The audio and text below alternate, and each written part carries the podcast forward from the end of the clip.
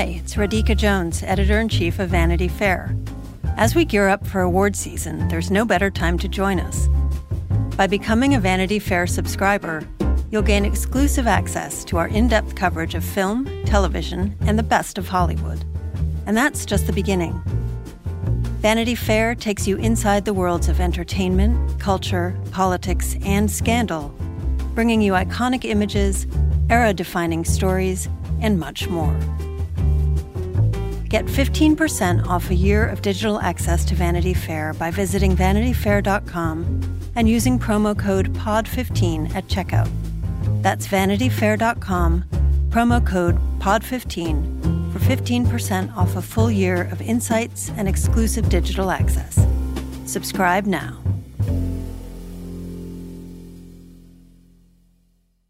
I grew up in a very religious home, so I felt very close to the material when it came time to get ready for the role. My grandfather was our pastor. My mother was the choir director. My dad taught Sunday school and played the drums. Did they all watch the show? They all watched it. A lot of them came to New York. My mother came. My mom was like talking like she was at church. She's like, "Hallelujah, amen."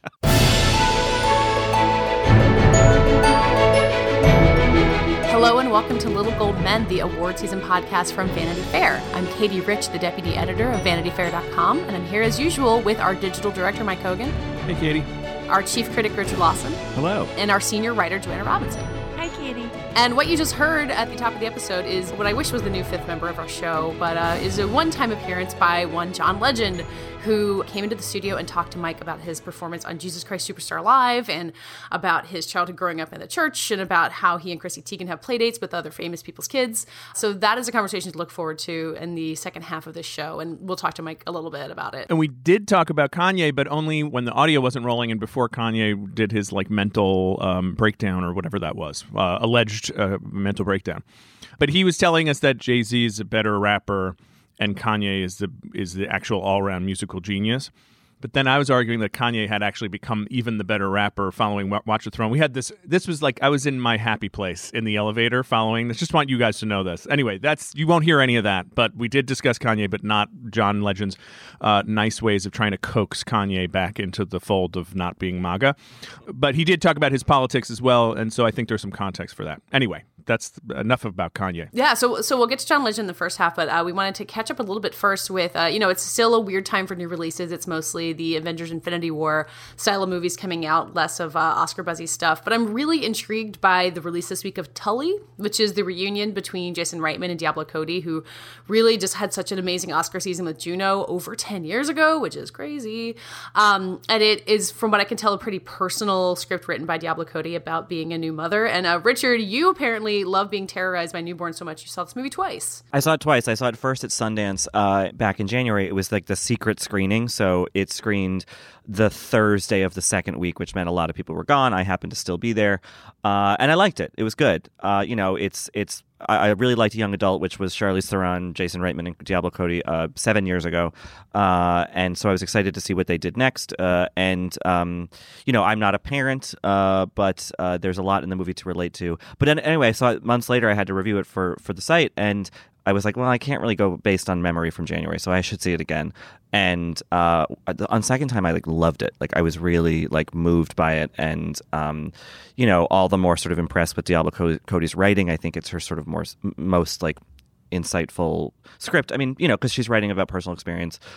It's about the mother of two kids with another baby on the way, and Diablo Cody has multiple children. And anyway, I really liked it. Is there a thread between Charlize's character here and the character she played in Young Adult, or any Juno Young Adult characters? I kind of tried to make that thread in my review, it just in a sort of thematic, okay, so we started with, yeah, it's Juno, but also with Young Adult, where Charlize is kind of in Arrested Development, and then this movie is about her dealing with the stresses of child rearing, but also looking back at her youth or when she was in her 20s or whatever, and sort of mourning that in a way. So I think there is a thematic. We could probably trace Diablo Cody's kind of growth trajectory through these movies, I think, a little bit. Maybe we're reading too much into it, but like I chose to do that. Yeah. I just think it's interesting because, you know, we talk all the time about how we want more women creatives to have their voices in storytelling. And I really feel like as that is increasingly happening in Hollywood, both in TV and film, we're seeing these other dimensionalities of motherhood that feel sort of revolutionary, but has always been true, I think, for women who talk about it. They just don't have movies and TV shows made about it. So, you know, I'm thinking about like Big Little Lies, where you have, you know, Nicole Kidman's character saying like, what if motherhood isn't enough for me? Or The Letdown, which is this great new Netflix series, this Australian series that Netflix picked up and distributed, that's about sort of like how really hard and what a tremendous kind of letdown early parenthood can be for some women. And so this exploration of motherhood through these various projects, and I didn't mean to like get us too far off Diablo Cody, but she's talked about her own personal experience informed this movie, I think really is... I think shocking to some people because they're just so used to thinking of like motherhood as this blessing, and we're getting this other dimension to it that doesn't negate the first thing, but just adds a different angle. Yeah, it does feel like so many of these stories have been going on television. Like I've had other friends of mine recommend The Letdown, and you've got things like Catastrophe, which is like showing people having like children. And then it feels like a movie like Tully, like the fact that not only is it, you know, it's these people who have made these successful films, so they should continue making films, but it's not necessarily being positioned as an Oscar play, but it's a movie for grown-ups coming out in May. Like those things rarely happen anymore. It feels weirdly a little miraculous that it exists at all. It is. I don't really know the business well enough to really assess why it's coming out in May, a week after the Avengers. But I don't know. Part of me wishes that they'd held it off for maybe later in the summer, like an August kind of indie, which tend to kind of get a little more attention because there's less to compete with.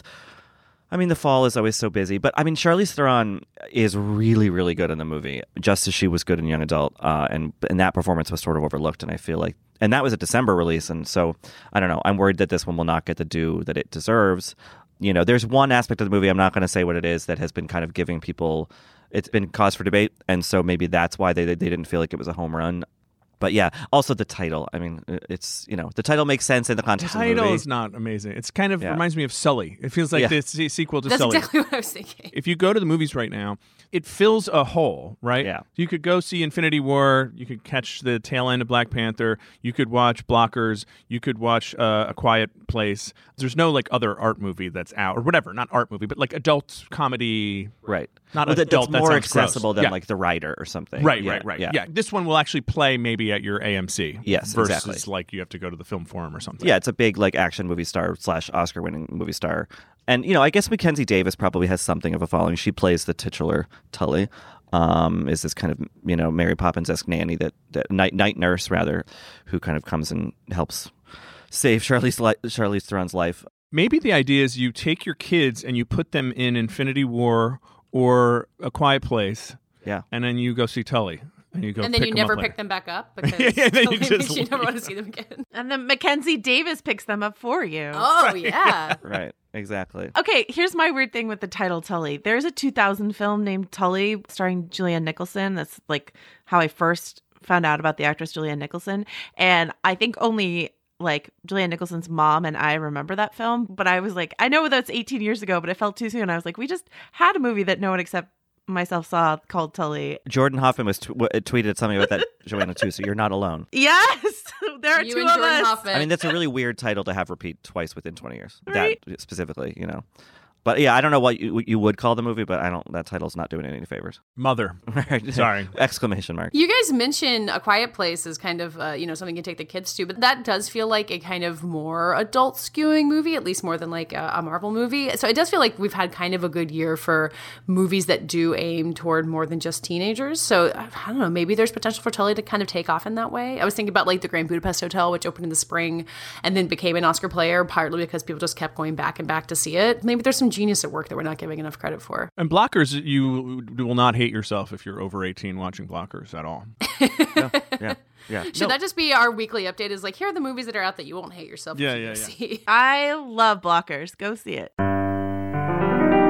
So we're going going to share Mike's conversation with John Legend as promised. And before we get into it, we kind of wanted to, so we're getting into May. We're getting into what we're considering an Emmys for your consideration season. The Emmy nominations come out in early July and voting starts in June.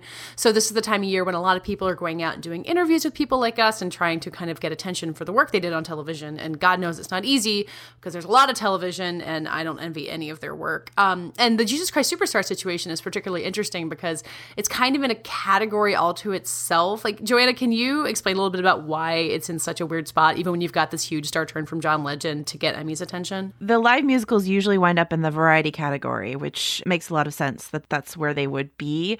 But the question mark around this particular one is there a category we can put John Legend's performances? Because there isn't a performance category that goes with the variety category. And so someone on Gold Derby was suggesting maybe he would be in the miniseries movie category or something like that. But really right now, he's a performer without a country, without a category. So the question is he going to get nominated in an unprecedented category and forever change the rules of where we nominate these live musical performers? Or are we just going to acknowledge that while this was an incredible show, there isn't like exactly a place to put John Legend come Emmy time other than producer for this incredible show? Basically, we need him to be the messiah, of the live action musical. He's going to wander in the desert. Or are we just going to nail him to a cross? Oh my God. Sorry. There's the trouble with this too, because it's him and then also Brandon Victor Dixon, who plays Judas, which is the kind of the flashier traditional role in Jesus Christ Superstar, who both give like really remarkable performances, I think. And in the history of the short history of the live TV musical, you know, you've had things like Grease, where Vanessa Hudgens did this amazing performance after her father had died, and you had Jennifer Hudson, who was in Hairspray Live. But I don't think you'd had this level of star power or attention for the acting in these things. So it's like the TV musicals are getting ahead of the Emmys and how they manage to acknowledge work like this. And what about Sara Bareilles? Sara Bareilles, excuse me. Yeah, she is. She also is tremendous in it. Again, not as flashy a role as Judas, but there are few flashier roles than Judas. The thing that kind of confuses me is that, like, it is a TV movie. It was a movie that was on TV. Like, I know that it was live, but like, and the variety category feels like an inexact thing. I don't know. I feel like if they want to, like, they should just kind of like take the risk and submit themselves in the TV movie category and see if it works, you know, and that way you could cover the actors and everything like that. And then it would set a precedent. The other interesting thing is this is one of those rare shows or properties where the title character could run as supporting. Because Judas is actually really arguably the star of the thing in some ways. But you know, if this was like old school awards voter time, and I don't really know enough about the Emmy Academy to know whether we're still in old time or new time, but the classic thing that would happen here is they'd fight to get everybody into the category, and then they'd give one nomination to Alice Cooper in supporting with this fabulously diverse cast of people under 40. It would be like, Alice Cooper, ladies and gentlemen. Can we talk about how weird the outstanding, like, Richard's kind of right, because the outstanding TV movie category last year was so weird, because you had stuff like Dolly Parton's Curses of Many Colors, Circle of Love, which feels like kind of close to Jesus Christ Superstar. And you have more traditional stuff like Wizard of Lies, but then you also have the Black Mirror episode San Judipero's in that category. So I don't know what's going on. Didn't that one win last year? Yeah, it won something, but yeah. Yeah, a lot of the handicappers on Gold Derby this year have the Black Mirror episode USS Callister kind of handicapped, I guess, figuring that San Junipero won last year. And that one was definitely flashy and got attention. You've also got The Tale, which we talked about out of Sundance, and it'll be on HBO. It's got Laura Dern in it. Fahrenheit 451 is another big one. But then after that, you really start hitting movies that don't have nearly the amount of attention or affection that Jesus Christ Superstar did. So you do wonder if it could sneak its way in there. Did anybody see Paterno? No, I don't know if anybody saw Paterno, to be honest. And I think that's something about Superstar being put, or potentially being, you know, trying to run in like the sort of more respectable, let's say, category, or the bigger category of the TV movie, is that like this was a production that they kind of got right in a lot of ways. Like, you know, something that's been so eerie about a lot of these live TV musicals is that they didn't have an audience, and so they would finish a song and then it would just be like dead silence, and then they would move on to the next thing, and it was just kind of creepy. Whereas the JCS like really figured out how to still make it feel like a movie, but also have the live element to it. I think they should get kudos for kind of figuring out calculus there, because it was a good production. I mean, I think it is the best production that there's been that is widely available, and that's kind of an advantage too. There's not like a perfect version of this anywhere. Like the movie is pretty bad, the original Jesus Christ Superstar movie. How dare you? That movie was made on gumption and definitely some methamphetamine. Yeah. I mean, it's interesting, but it's like, I don't know. I this is sort of like a more, to me, successful execution of the what Jesus Christ Superstar is supposed to be. Yeah, and there was no Matthew Broderick hovering creepily in the background, you know, like there wasn't A Christmas Story, you know, like they didn't do it. They didn't really like put a wrong foot, so I don't know. Well, and you think about the live production aspects of it, and that's kind of why I do like the idea of it competing against things like the Oscars or the Super Bowl halftime show, because it's just a triumph of like getting all the gaffers in one place and making sure all the sound works. Like there is something really incredibly technical about that, I mean, you want to honor it there and up against Paterno. Why not both? I just want to clarify that, of course, I do think this concert version is better than that crazy movie version. But that movie version is like a lot of fun to watch if you think about how they made it and like how many drugs were consumed while making it. The other thing we should mention about the ever-shifting sort of Emmy categories is that there used to be a category for individual performance in a variety program. It was eliminated 10 years ago. That's how like Robin Williams, Whitney Houston, like, so they used to give it to like comedians and musicians for like stand-up specials or concerts. And so that's another option, is like bring back the individual performance for a variety thing if we're going to see more live musicals. Or I'm sure Netflix would love it for all of the stand-up specials that they put up. They would love to get like a John Mulaney or someone like that, you know, an Emmy. Why not? So that's another option. But I don't know, is the good idea to keep expanding the categories for the Emmys, or to continue to condense and shrink? With all the television we have, it might be expansion is what we need, but I don't know. Well, I just hope the live musical trend continues, and like if there's Emmys on the line, maybe they're inspired to do the Music Man Live that I've been asking for years and years, and no one seems to be listening. There's a lot of options. Well, that's what I'm saying. If you could make it like more prestige-y, then like they'd really go harder on trying to like make the stuff good in the future, you know? Yeah. And if you're going to expand anywhere, expand in an area where, you know, people are going there because there's so much competition for people's time and attention that this is something that only live broadcast television, you know, can really do. Or it's at least, it's like sports. It's appointment viewing, which is the thing everybody's trying to figure out, as opposed to like, I can binge 400 episodes in a row on Netflix, you know?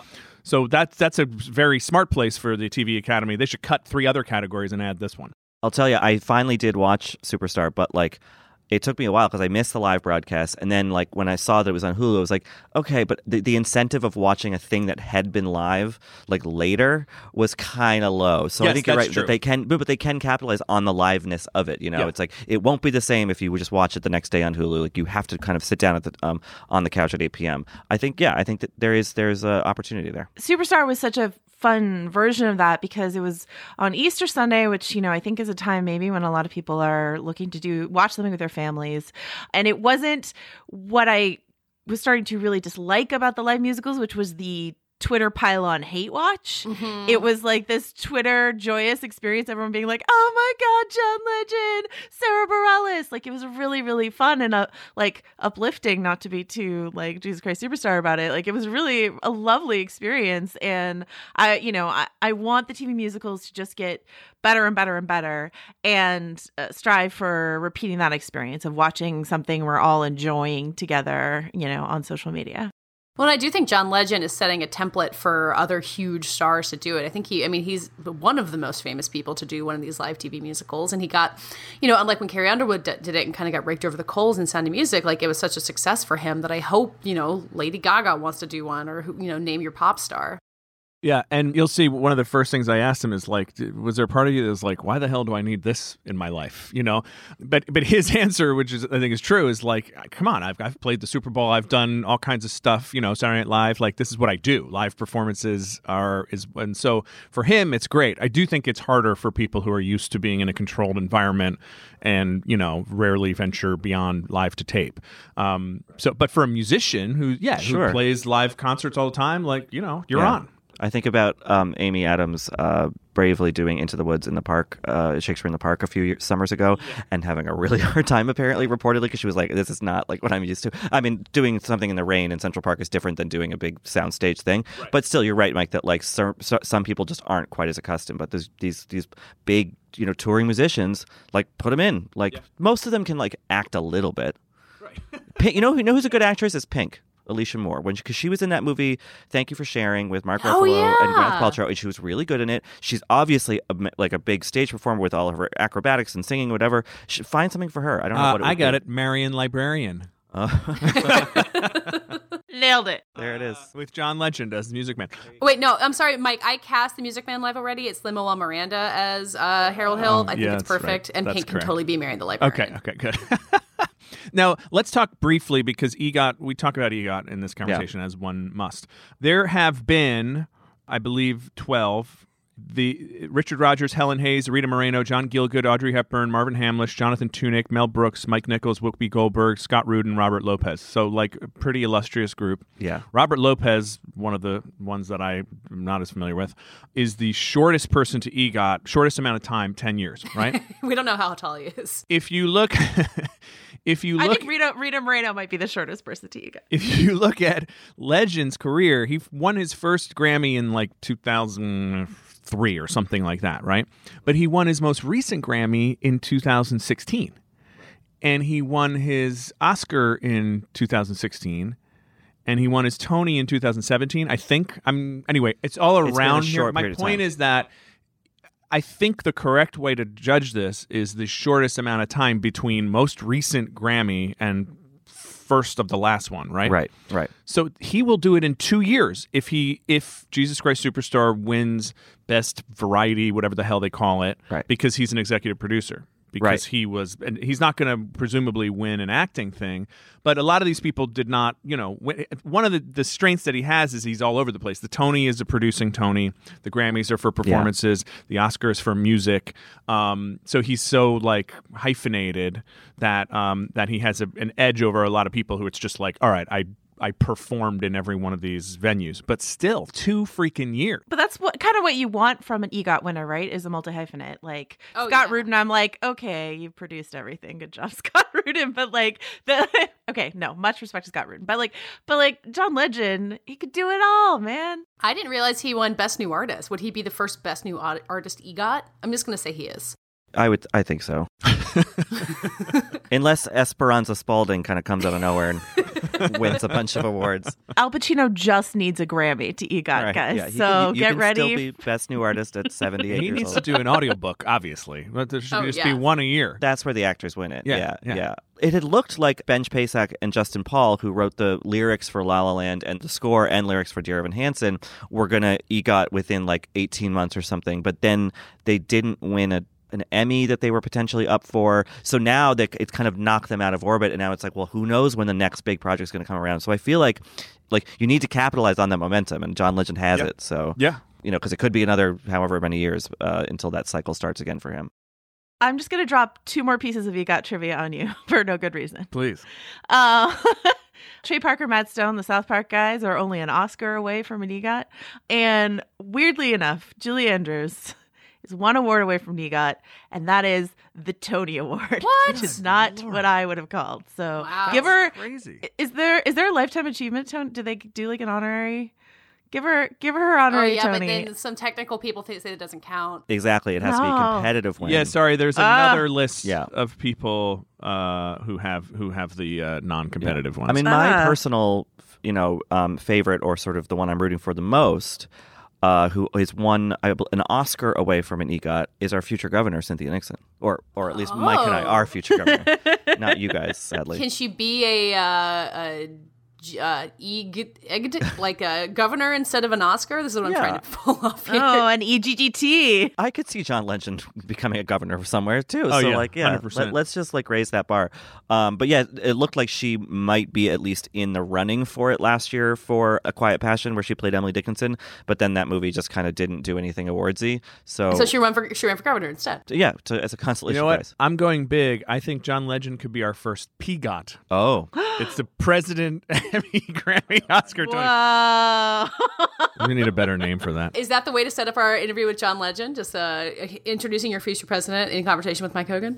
Yeah, and let me just say, I really did think it was great, and I'm a huge Jesus Christ Superstar dork. When I watched it, I actually sang along with a lot of it, like a huge nerd, in Al Pacino's voice, which is actually my idea for his Grammy. So anyway, hope you guys enjoyed the conversation as much as I did.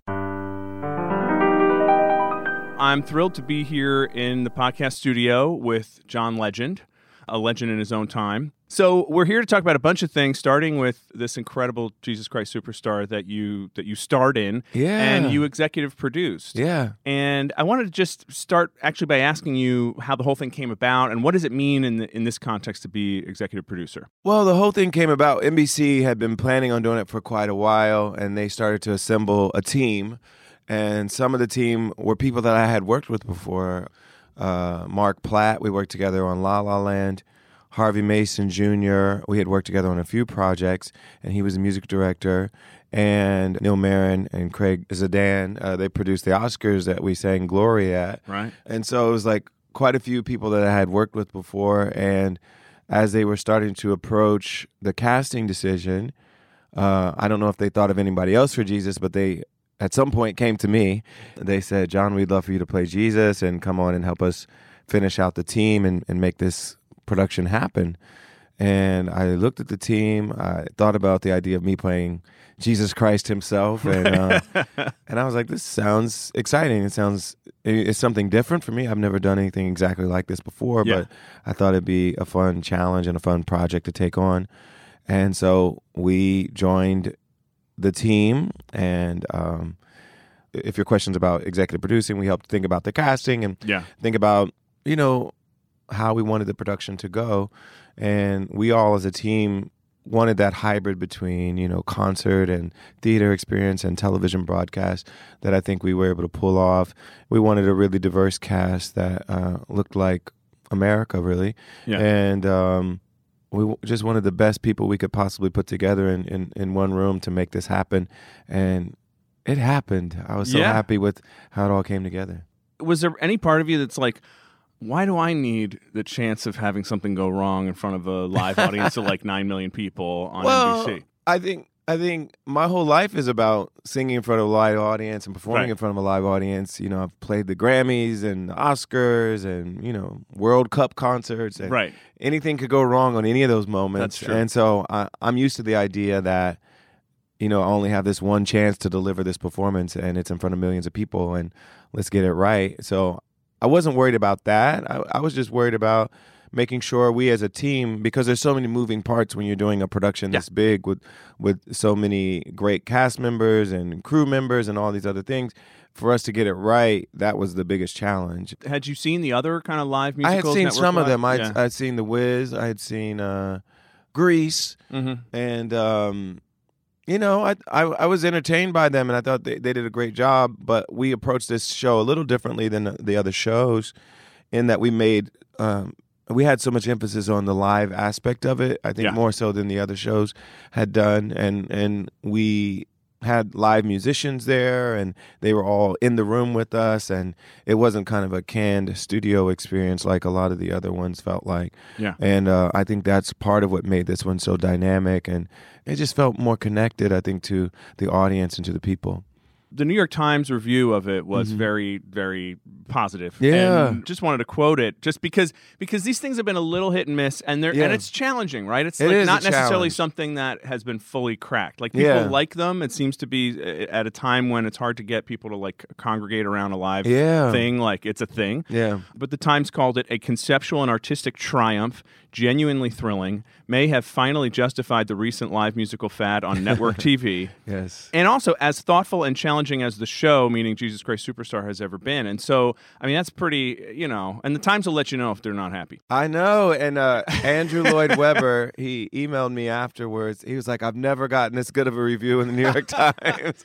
So what about the show? Because it's a weird show. Mm-hmm. Can I be honest and say it's a weird show in a weird role, honestly? Yeah, like, it's really interesting because he's the titular character, but in a lot of ways, there's a lot happening around him, and Judas, in a lot of ways, has actually more dynamic songs and has a bigger role in a lot of ways because it's about Judas and his relationship with Jesus as much as it's about Jesus. And it was controversial when it came out. Well, first it started out as an album, which I think a lot of people who are younger probably didn't know that it started out as an album rather than a full theater production. Was it Ian Gilliam from Deep Purple, right? Sang the Jesus part on the album. Yeah, and when Andrew and Tim wrote this music, they were kids. They were like 19, 20 years old. They were like so young, and they were making a concept album, essentially the first rock opera, and eventually it became a show, and they didn't even like the early productions of the show as much because they didn't kind of crack the code on what it was supposed to look like for a while. But eventually, I think this might be their favorite production of it, this version of it, and they were so happy with how it was received.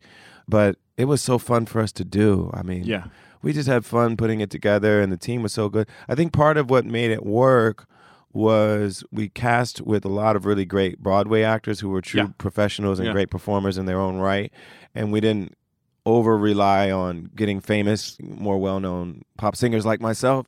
Right. Yeah. It was you and Alice Cooper. Sara's kind of a hybrid. Of course, yes. Yeah, Sara's a hybrid because she's been on Broadway for the past couple of years doing waitress, but she, of course, started out more as a pop singer-songwriter.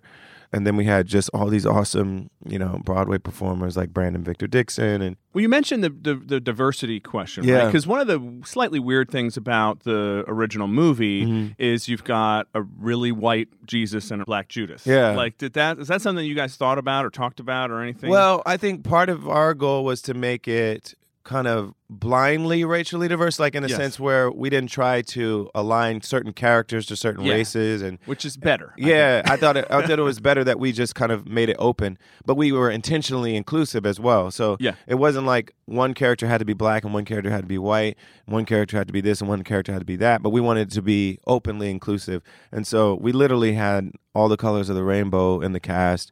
And I think it was better for it because we did. It was just a cool experience to work with such a great group of people and all really talented in their own right. Are you religious yourself? I'm not. I grew up in a very religious home. My family was Pentecostal Christian, and my grandfather was our pastor. My grandmother was the church organist. My mother was the choir director. My dad taught Sunday school and played the drums.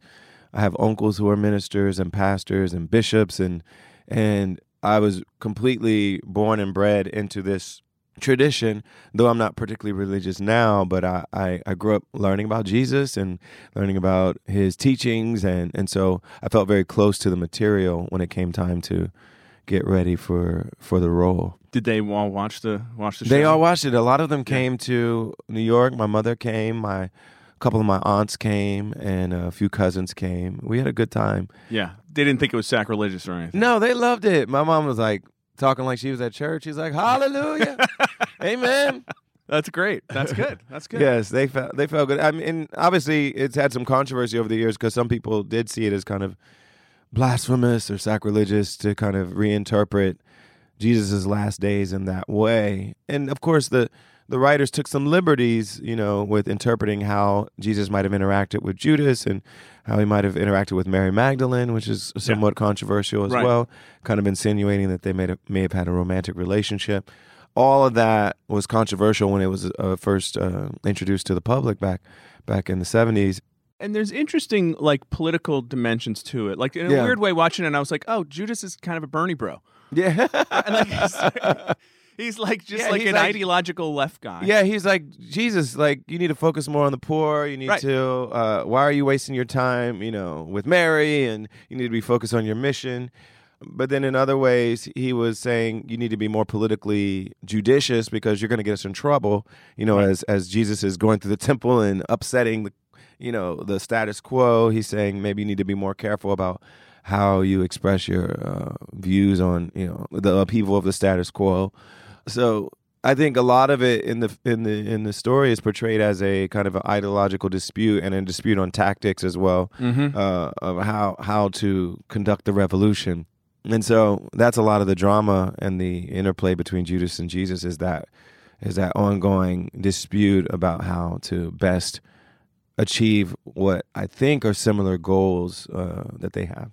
And I know you had some involvement in the Obama campaign. You did a concert. I remember seeing you at some of the White House Correspondents' dinners and the after parties and stuff. Yeah. Are you involved in politics these days? Or all the time. Well, and you have a bunch of causes. You have a lot of great. I'm very involved in politics. I get involved in a lot of local elections too because a lot of the change that I want to see, particularly in the criminal justice system and in our education system, a lot of it happens on the local and the state level. So you have to care about the school board elections and the district attorney elections and the gubernatorial elections and, you know, all of that stuff from the local to the federal. And so I get involved in all that stuff and think about it all the time. Are you optimistic these days? Or nobody is. It would be amazing if you were, but I'm curious. I'm kind of by disposition optimistic. That's why I asked. And I go back and forth. I was saying this the other day. I go back and forth between excitement that so many people are motivated to get out on the streets, and there are kids out in the street right now walking out of school. That's right. Talking about gun violence here in New York.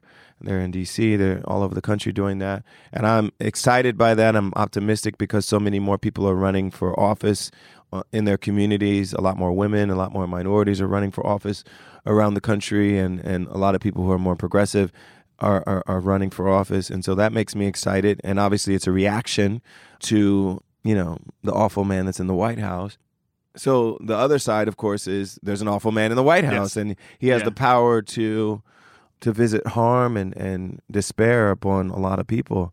So whenever he makes a decision not to allow refugees from Syria, that hurts a lot of people. Yeah. Whenever he decides to deport more people and break up more families, that hurts a lot of people too. So he's visiting destruction and harm and despair upon so many people by the choices that he's making. So that's what makes me sad, and that's what makes me feel a sense of urgency.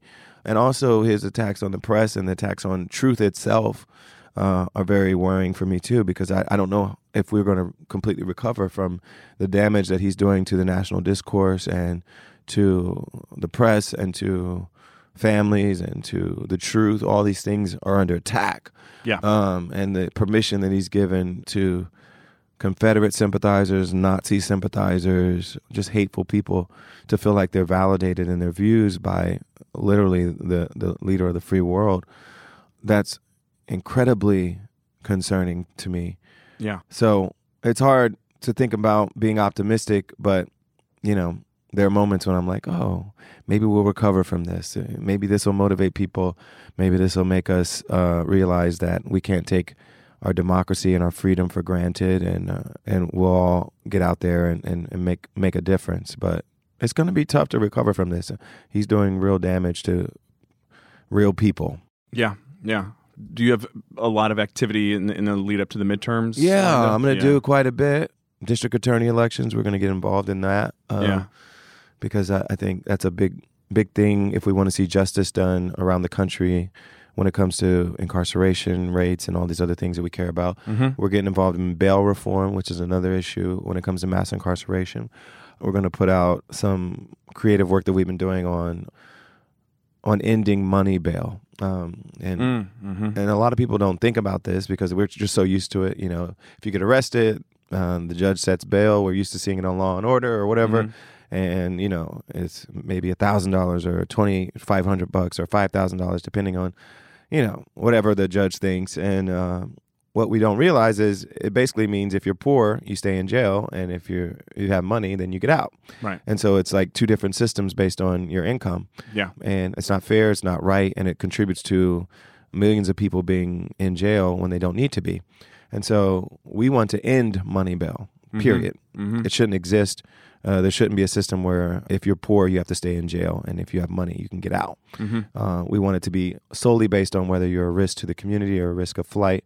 Otherwise, if you're deemed to not be a big risk, then you should be free until you're actually convicted of the crime. Right. And so that's one of the things we're working on. We're there's a law that is coming up for vote this year in California that we're going to advocate on behalf of. And then we'll get involved in some of the congressional elections as well. That's great. Well, one of the things that blows my mind about you is just how much stuff you have going at all times. And it's kind of a segue into, I got to talk about the EGOT situation, okay? There's only 12 EGOTs in the world. Are there only 12? I didn't know there was 12, that few. Like, who came about it the hard way. There's more if you include sort of honorary things. And, maybe it's not the hard way, but the strict way of, like, in competition, they won and all for. Okay. The person who did it fastest did it in 10 years. Okay. theoretically, you would be doing it in 12 years because you got 10 Grammys. Your first one's 2006, right? Yes. Well, that was my first album, so that was the first time I was eligible for a Grammy. Right. It was 06. But on the other hand, I would argue, if I were in the position of your publicist who's sitting nearby, that if you get an Emmy this year, which you could either for acting or for executive producing, right? Mm-hmm. You could be. It could be 2 years because you won your last Grammy 2 years ago, right? In 2016. That's a way of looking at it. I'm here for you guys. That is a way of looking at it. I don't know if that one flies, but hey, I'll take it. So all right. So you got a Tony for Jitney, August Wilson play, amazing play, and which got another incredible New York Times review, which is all that really matters in Broadway, right? New York Times is critical for any Broadway show, and we were happy to be part of the team that helped put this revival of Jitney back in theaters, and the first time it was actually on Broadway, and that was the last August Wilson play of that series that hadn't been on Broadway. It had never been on Broadway. It had never been on Broadway before, and that was the last one that hadn't been there, and so we were able to help get it on Broadway, and it won Best Revival. And then, of course, we talk a lot about the Oscars on this podcast, but Glory, and then La La Land, you were there. You were part of that whole scenario. We almost won an Oscar for that too.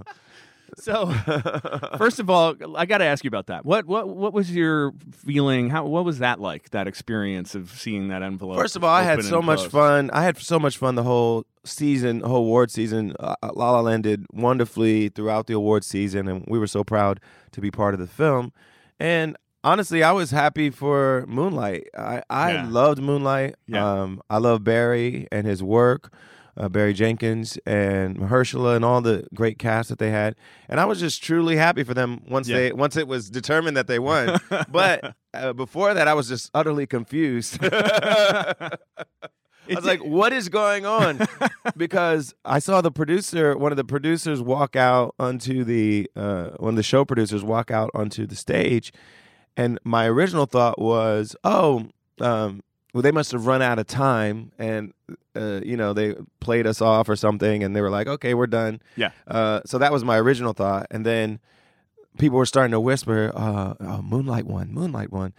And then somebody said Moonlight was supposed to be up here, and I was like, did we both win? I didn't understand.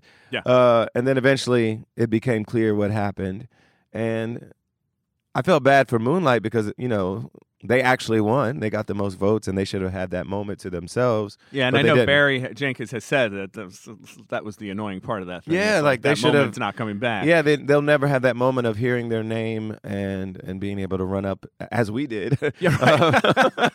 And celebrate it in kind of an unvarnished way, unfettered by confusion and controversy, but.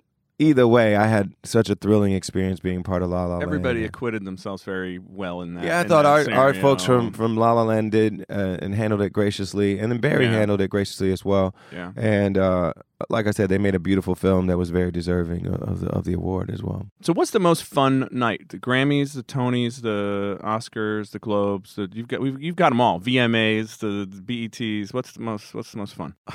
That's a good question. Because you and Chrissy, I've seen you guys out. You guys have fun. We have fun. We love, especially during the Obama years, we loved White House Correspondents' Day. I know you did. We really enjoyed that. And we loved the humor of it all. We loved the kind of nexus of our worlds, politics and entertainment, because we're both very into both. Yeah. I think that's our favorite thing we would go to. And now, Trump has kind of spoiled it by just...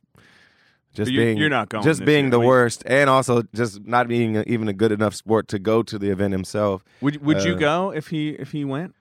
I don't know. I don't know if I ever want to be around him at this point. Like, I really think he's just an awful dude. Were you there the night that Obama and Seth Meyers just? I wasn't. Chrissy was there. Yeah. Chrissy was there, and she enjoyed it. And we didn't realize we might have spurred him to run for president by that moment. Like the animus he felt toward the establishment helped propel him to running for president and ruin all of our lives.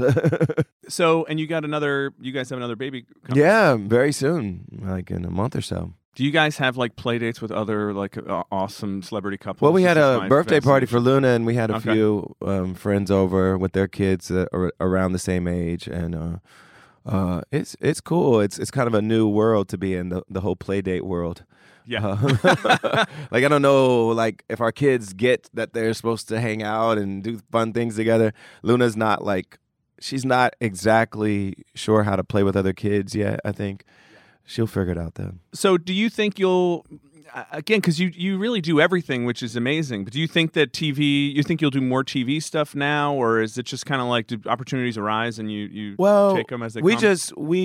We actively pursue creative relationships with writers and other people in the creative community, and we judge each project based on whether or not we're excited about it and whether or not it aligns with our values and the kinds of messages and quality we're trying to put out. My production company is called Get Lifted Film Company, and we're actively looking at projects all the time, film and TV and theater. And so it's just a matter of, are we excited about this? Is it something content-wise that we can get behind? Is it something that I personally will want to go out and talk about in interviews and things like that? And is it the kind of creative people that we want to work with?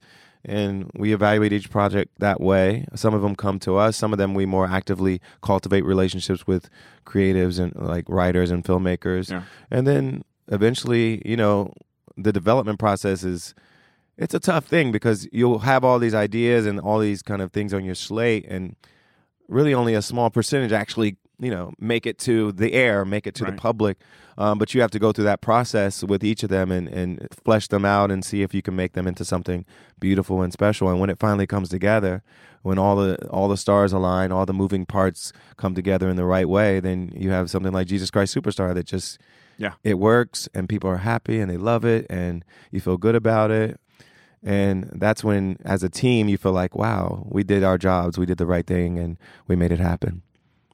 Thank you so much. I really appreciate you doing it. My pleasure.